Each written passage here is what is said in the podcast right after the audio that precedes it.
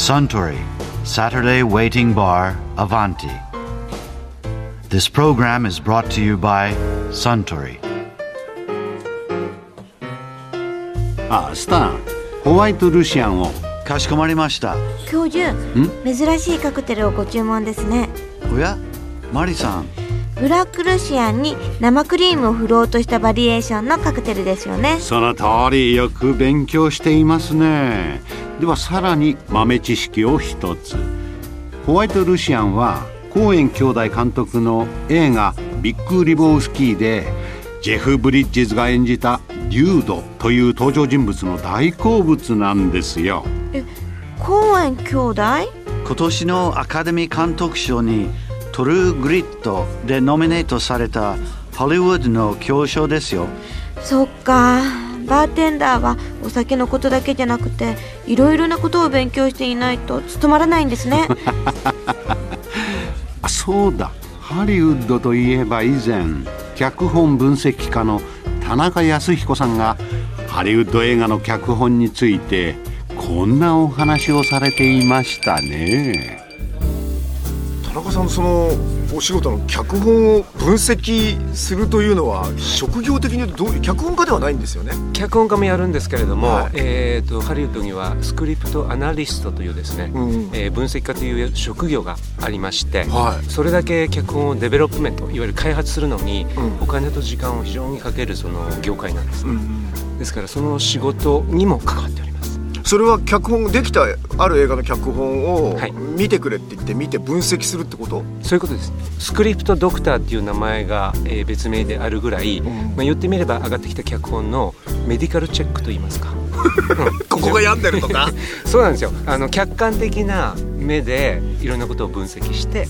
えー脚本家あるいはそのプロジェクトを、えー進めているプロデューサーや監督さんのためにそれをチェックしてあげる。具体的にどういうとこチェックするんですか？特にハリウッドの脚本はその1ページ1分っていうですね、うん。えー非常に数学的にある程度ですね数字を重んじた文学としてその脚本を捉えてるんですね。まああの時間芸術ですからね。そうですよね。んだからな、うん。ですから日本もよく1ページ1分とかって言いますよね、はい。日本の映画の脚本もほぼほぼ。そうですね、うん。アメリカに関してはそれがかなり重視されるというか、本当にそのページ数で、えーその厚みでまずプロデューサーがこれは何分の映画だということからそれを理解し現場ではですね一つのページを8つのエリアに分割して、一日にどれだけのお量を撮影するかとか、えーそこまでいわゆる本当センチ単位で、えーその紙を割るぐらい、えーその数字でですねえー脚本を分析したり、えー使いこなすようなシステムになってる。でどういうとこ見るの？で、えー基本的にここからここまでに何が起きなきゃいけないかというある程度の基本フォーマットがあるわけなんですよ。そのアクト123という。いわゆる、えーと最初の30分あるいは最初の5分その5ページに何が起きなきゃいけないかというまあ言ってみれば項目というかそのメディカル チェックのチェックポイントがある程度ありましてはい。それをある程度それは企業秘密だけどちょっとある程度教えていただけると面白いと思うんですが最初の5分で何が起こんなきゃいけないの？例えば。いわゆるあのー抽象的な言い方になっちゃうかもしれないけどこれが何の話であるかとか、誰の話であるとか、何についての話であるかとか、そういったものが5分なり10分内に提示されなきゃいけないと。ああそれはそうでしょうね。そうですよね、うん、だけども割とそれが提示されてない映画の段っていうのは結構たくさんありまして、で例えば何の話かっていうのを提示する仕方なんかでも、向こうでプレミスっていう言葉があるんですけれども、映画のあるいは脚本のその展開ってものをディベートいわゆる討論としてですね、えー考えるわけですよ。で討論するためには一番最初にその議題が提示されなきゃいけない。はいはいはい。ですからそれがどういうふうに提示されるか。ハリウッド映画で言うとそれがセリフの中で、いわゆる討論されるべきことが主人公ないしその周りのキャラクターによってこうポロッとですね、えー口から出されるようなセリフでですね、出ることがもうほとんど多いんですね。つまり、えーの主人公とかその周りの人が「君はこういうことはできないよ」とか言うわけです。よ。うんうん。うん。そうすると他の人はできると言ったりとか、そこでいわゆる立場の違う人が、えー設定される、議題が設定されることによってその議題に対する立場が設定される。そうなんです、ん。そうするとそれに対する、えーそれぞれの立場を主張しようとするというキャラクターをちゃんと作っていけばいわゆる勝手にディベート討論を始める。そうすることによってこう話を前に進めようというのが基本的な考え方なんですよね。はあ、まあものすごい例外はあるでしょうけどそれがまあ一応娯楽映画の一つのパターンってことなんですね。そうなんです。ああまあそこまで専門的じゃなくても何の話か分かんねえよとか、まあ、初めて読んだ人がねなんかなんかもたもたしてるとか転がりが悪いとか。そう。いわゆるその観客がですねその無意識にそういう感じることに関して、うん。いわゆる理屈を考えてですねなんで退屈に感じるのかなんでここでスローダウンするのかっていうのをある程度その過去のデータに基づきましてというのはそのアクト123の流れの中でやっぱり一番その観客があ興味をそのストーリーから離れがちなパートっていうのがやっぱりありましてそこに関してはじゃあどういうふうに予防しようかととなるとこれはもう脚本家のあるいは分析家が、えー提出できるそのテクニックにある程度なってくるんですよ。うん。今の話伺っててね、はい。それの多分教科書っていうのははい。黒澤明ですよね。明らかに。いや本当そうですね。多分ハリウッド中がええ。今の話は全部黒澤明をはい。手本に書いてるような気がする、だって黒澤明のつかみってもう椿三十郎のあのお堂にみんなが集まってこの班はなってないとかって言ってるところに、ええ。あの三船敏郎が横で聞いててお前その話のそいつは悪人なんじゃないかって、まあ、まさに入ってきたそうですね。まさにそういうことです。だからハリウッドでそのシステムその脚本分析のシステムが実際に開発されたというか携帯付けが始まったのがまだ60年代の終わりとか70年代。でちょうどその頃がそのアメリカでその大学のシステムが、えー充実し始めた頃なんですよね。そうなるとこう教科書を作ったりとか学問としてその脚本作りを分析しなきゃいけないということで、えーアメリカのその著名な分析家とか脚本家がその過去の作品特にその中にはやっぱりその黒沢さんの作品が。本当にそのエンターテインメントその時期がそう77年あの「スター・ウォーズ」であるとかその影響ももちろんジョージ・ルーカスがその黒沢さん監督さんの映画に影響を受けていわゆるその少し戻ってきてやはりその辺のエンターテインメントにやはり、えー源があってそれをもとにまあ形態づけた。でえーさっきのその8等分それから最初の5分で、まあ、ディベートの題材がっていうは続きですけど、はい。よくその映画は三幕ものじゃなきゃいけないって言うじゃないですか、ええ。これハリウッドの言い方なんでしょ？そうですね。でその三幕ものいわゆるアクト123の構成ってものもその当時にできた形式化された、えーその当時はその分析家の一人一番有名なそのシドフィールドという、えー分析家がいたんですけれどもその人が書いた脚本術に関する本がですねアメリカのその大学映画学校で一番普及する教科書になったわけですよね。なるほど、ええ、ですからそれがいわゆる一番広がっていき、今でもまあそれをベースに考えているんですけれどもそこの考え方がやっぱりアクト123ということで、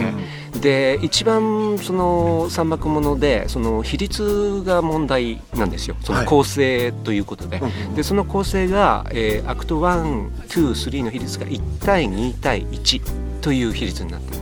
アクト1が1アクト2が2、二アクト3が1という、まあ映画を4等分ってことですね。そうです。うん、だから2いわゆる。時間の映画だったら30分がアクト1で、はい。1時間アクト2があってそうです。30分アクト3があってこと。そうです。ああなるほど。はいはい。基本的にあのアクト2も前半と後半に分けるので、いわゆる割る4の考え方で4等分ではあるんですが、えーいわゆるアクト2に入る前に何か大きな事件がプロットポイントというんですけども、うん。それが起きることによって次のアクトに移行していくでアクト2の最後にプロットポイント2が起きてアクト3の方に移行していくと。例えばですけど、はい。まあちょっと話の成り行きで「スター・ウォーズ」って、はい。どこからがアクト2なの？アクト2はですねプロットポイントってどこなの、あの映画の場合、ん。その先ほど言われた隠し砦の三悪人、ん。えー、とあれの影響をかなり多く受けてまして、うん。えー主人公プロタゴニストっていうのが登場するのがかなり遅いんですよね。そうですね。ルーク・スカイウォーカーが登場するのが17分とかそれぐらいなんですよ。あそんな後でしたっけ？実はずっとだって R2 でずっと C3PO の話ですからね。そうなんです、ん。だからそれがその隠し砦の三悪人でいうと C3PO とかはあの村人のユーモラス藤原鎌足と千秋によるね、はいええ。あれ長いですもんね。そうです。その振りがあってそれいいの？大丈夫なの？それは脚本術的で OK なの？もうすでにそこが例外であるんですよ。あなるほど、ええ。うん。でもそれが理屈それを理由にというかそのおかげでそのプロットポイント2っていうのが割と「スター・ウォーズ」の場合遅く起きるんですね。いわゆるずれ込んで、うん。普通だったら主人公のプロタゴニストが一番最初から登場して、えーアクト1が始まるところそれがずれ込んでることによって普通だったらそのプロットポイント1っていうのが30分前ぐらい27分とかそれぐらいで起こるんですけども「スター・ウォーズ」の前は37分とかそれそれはもしかして両親殺されて宇宙に出ようってところから？正解です。なるほどね。そこまでがアクト1なのね。ええいわゆるその状況設定っていうのがアクト1になるんですけれどもいわゆる本当に主人公が、えー彼の非日常に入っていってアドベンチャーを始めるっていうのがアクト2の始まりなんですね。なるほど、でアクト2がずっとあって、はい。アクト2っていうのは機能的には何なんですか？えー、と非日常っていうふうに言うんですけれども、えーそれプラスアクト1は日常なの？日常です。ええ。おおそういうことなんだ。えこれどんなまあ例外はたくさんあるあるけどもそんなに言っちゃっていいの？言っちゃっていいの？やっぱり日常非日常って順番って規定しちゃっていいのかな？いや本当にだからこれは基本フォーマット。基本フォーマットってことだね。そうなんです、ええ。でもちろん今の最近の映画はそれがもうことごとく崩されているというのはもう間違いないところで、まあそれを崩すところからスタートする部分もあるでしょうからね。そうですね。でその日常から非日常っていうのが、まあ、アクト2っていうのが全体の、まあ、半分あるわけじゃないですか。はいそうです。これ「スター・ウォーズ」でどこまでがアクト2なの「スター・ウォーズ」ではいわゆる彼がですねアクト2のことをコンフリクトいわゆる葛藤とも言うんですけれども、アクト2は非日常であり葛藤なのね。そうなんです。いわゆる非日常の中で、えー数々の、えー障害物にぶち当たり、えーその葛藤をすり抜けるごとにその主人公というものは新しい技術とか知識とかそういったものを身につけていく。まあ、スター・ウォーズで言えばフォースですよね。うん、はいはいはい。その過程がアクト2なんですよ、つまりその非日常を今度出てくるところが今度は、えーアクト3の、えーそのボーダーラインになるんですけれどもアクト2の非日常の冒険そういったトレーニングとかレッスンを通り抜けてきた主人公っていうものはうん。必ず変わっている、成長している、う新しい技術とかを身につけている、そういったキャラクターが今度はまた日常に戻ってくるのがアクト3なんです。つまりアクト1にあったその一番最初に提示された問題点であるとか、彼が抱えていた不満とかをアクト1の段階では彼は解決できないわけですよね。それをアクト2の非日常を通り抜け、新たな自分に変わることによってまた元のところに戻ってきた時にそれを解決できるという状況に変わってる。それは例えば「スター・ウォーズ」でいうと、はい。えーそのプロットポイント2はどこなの？プロットポイント2は、えー、とスター・ウォーズの場合そのルークがその例えばアクト1で住んでいたその惑星とか、そういった意味での日常には戻らないんですけども、いわゆる宇宙全体とかで考えるとその後ハンソロと一緒にあのミレニアム・ファルコン号で旅に出て、でお姫様デススターに行って救い出してきてそしてまあ決戦になるからあそこが出撃するとあたりなんだ。えー、とその前にですね実はそのルークに非常に大きな事件が起きるんですけどどうだっけその大きな事件がアクト2なんです何なんですかそれは主人公がですね最低大抵僕のそのアクト2のその見分け方選別の仕方として、その主人公がさあどうすると大きな決断を迫られる瞬間なんですけども大抵そのヒーローものの映画だと大切な人が死ぬとか、指導者が死ぬとかなんですよ。おおなるほど。それはオビワン・ケノビが死んだところですね。ヘラヘラヘラっと正解です。えそこが何？プロットポイント2なの？プロットポイント2なんです。あオビワン・ケノビが死んだところから話はアクト3に入ってんだ。そうなんです。ー。そこにおいてルークがうん。自分の足で、えー立って自分の力で決断していけないいけない、そこで今まで習ったことをいかにこのヒーローが活用できるかっていうのに、えーアクト3になるわけです。なるほど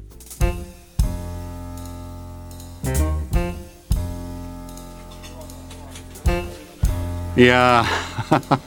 田中康彦さんのお話面白かったですね。あスタンもう一杯いただこうかな。かしこまりました。ところでアバンティの常連客たちが繰り広げる東京一の日常会話にもっと聞き耳を立ててみたいとおっしゃる方はよかったら土曜日の夕方お近くの FM 局で放送中のサントリーサタデーウェイティングバーをお尋ねになりませんか？きっと耳寄りなお話が盗み聞きできますよ。サントリーサタデーウェイティングバーアヴァンティ This program was brought to you by サントリー